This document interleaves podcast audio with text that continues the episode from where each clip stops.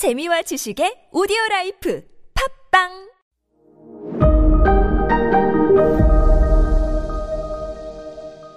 네, 여러분 안녕하십니까. 역사 스토리텔러 선 김인사 드리겠습니다. 또 하나의 알려 드릴 말씀이 있습니다.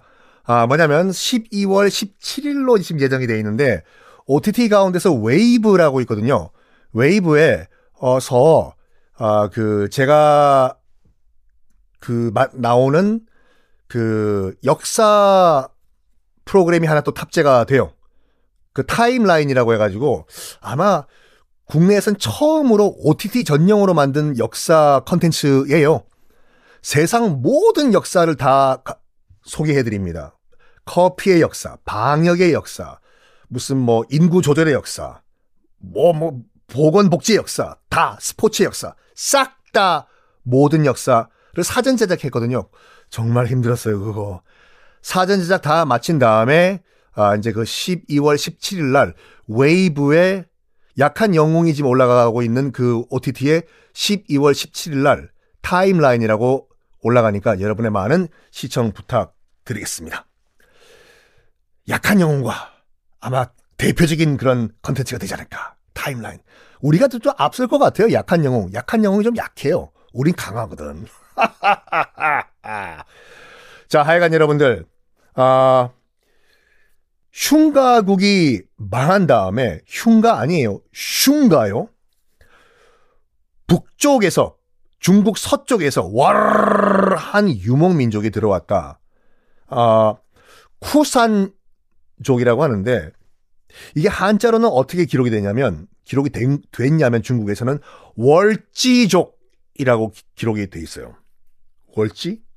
어디서 많이 들어본 얘기인데 중국사 얘기할 때 초반에 상당히 자주 등장하는 유목민족이거든요. 월지 또는 월지국이라고 하는데 자 어, 이제 중국 입장에서 잠깐 설명을 드릴게요. 그러면 이해가 돼요. 이 월지가 왜 어 밀려가지고 밀려가지고 서쪽 서쪽 서쪽 서쪽 원래는 이 월지란 분들이요 지금의 몽골 초원에 있었거든요. 중국 바로 위에 몽골 초원에 있던 월지가 그러니까 중국에서는 한자로 월지라고 표기를 하고 인도에서는 그 똑같은 민족과 국가를 쿠샨이라고 표기를 해요. 똑같은 나라와 민족이에요. 이 월지가 왜 어어어어 중국 바로 위에 있다가 서쪽으로 서쪽으로 서쪽으로 서쪽으로 서쪽으로 밀려가지고 생뚱맞게 지금 인도까지 왔냐? 자, 지금부터 설명드리겠습니다. 기원전 206년 유방과 항우 치고 받고 하다가 진시황 죽고 난 다음에 초한지죠, 초한지. 장기. 우리가 두는 장기가 초한지를 바탕으로 해서 만든 거잖아요. 거기 보면 초, 또 한 적혀 있잖아요. 이 초한지, 초한 대전에서 유방이 승리를 하죠. 항우는 자결을 하고, 그래가지고 유방이 세운 나라가 한 나라죠. 중국인들은 이 한나라를 자기네 민족의 정체성으로 봐요. 그래서 중국 민족을 한족이라고 하고 글자를 한자라고 하잖아요. 이 다 한나라에서 나온 거거든요. 유방이 세운. 어 한나라가 만들어진 다음에 유방이요. 한 번은 흉노한테 포로로 잡힙니다. 맞아요. 그 한나라를 건국한 건국의 아버지 유방이 북쪽으로 흉노를 치러 갔다가 흉노가 생각보다 엄청나게 센 민족이었어요. 어 하다가 이거는 중국에서 약간 숨기려고 하는 그런 역사 중에 하나인데 한 고조 유방이 흉노한테 잡혀가지고 죽을 뻔해요. 진짜. 겨우 겨우 겨우 뇌물 주고 풀려나요. 그때 흉노족의 왕을 선우라고 했거든요. 그 선우의 선우는 사람 이름이 아니라 타이틀이에요. 타이틀 황제와 같은 선우 부인한테 뇌물을 줘요. 어떤 뇌물을 줬냐면 참 유방이 이런 거 보면 아 항우가 통일했어야 되는데 유방이 참 뇌물 주면서 무슨 무슨 말을 했냐면 흉노족의 그 흉노 추장의 부인한테 뭐라고 했냐면 유방이 지금 우리 한나라 미인들이 많다. 근데 너희들이 흉노가 니, 니네 남편이 우리 한나라를 침공해서 꿀꺽해버리면 이 수많은 우리 한나라의 미인들의 당신 남편 눈 돌아갈 것이다. 당신 감당할 수 있냐 부인이 어? 그러니까 이쯤에서 우리 서, 그냥 휴전하자. 어? 내가 돈 줄게. 실제로 그렇게 부인도 그 막 가만히 들어보니까 자기 남편이 만리장성 넘어가지고 지금 중원에 들어가서 한나라 미인들이랑 눈 맞아버리면 안 되잖아요. 이쪽에 돈까지 준다고 하니까 그래서 여보 웬만하면 저 유방 저거 풀어줍시다 해서 겨우 겨우 겨우 겨우 겨우 풀려나요. 그 풀려난 곳이 이제 백등산이란 산인데 백등산 전투의 치욕이라고 하는 그런 일이었거든요.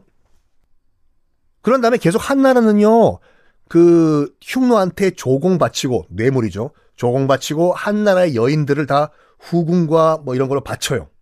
이거는 중국 측에서는 대놓고는 얘기 안 하는 좀 치욕적인 그런 역사죠.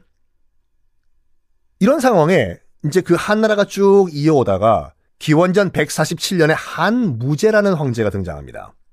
이 한무제가 우리 역사책에서는 고조선, 고조선을 멸망시킨 그 황제거든요. 그리고 우리가 뭐 배웠던 그 한사군이라고 해서 낙랑군 뭐 등등등등등을 어, 이 고조선 땅에 만들었던 그 양반 한무제가 안 되겠다. 우리가 언제까지 언제까지 우리가 흉노한테 어 뇌물을 바쳐야 돼? 우리 한나라가 이제 힘이 좀 컸으니까 흉노를 우리가 치자.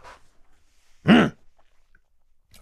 그런데 이 한무제가 가만히 보아도 이 한나라 혼자서 흉노를 치겐 우리가 이길 수 있을까? 될까? 아, 약간 누가 좀 도와줬으면 좋겠던 것이었어요. 근데 마침 보니까 저 북쪽에 보니까 흉노가 흉노 위에 있는 다른 유목민족을 공격을 해가지고 사람을 많이 죽였대. 그 흉노 위에 잘 보세요. 샌드위치 그림을요. 맨 밑에 있는 것이 한나라, 한나라 바로 위에 있는 것이 흉노, 흉노 위에 있는 것이 다른 유목민족 바로 월지였어요. 인도 표현으로는 쿠샨 여기요. 그래가지고 이 한무제가 생각을 한 거예요. 흉노 위에는 월지도 지금 흉노의 공격을 받아서 많이 죽었다고 하는데 내가 사신을 보내가지고 월지에 그러니까 쿠샨에 사신을 보내가지고 우리 힘을 합쳐가지고 아래 위에서 샌드위치 공격을 해버리면 흉노도 쓰러질 것이다. 라고 한무제가 생각을 한 겁니다. 그래서 뭘 했을까요? 다음 시간에 보겠습니다.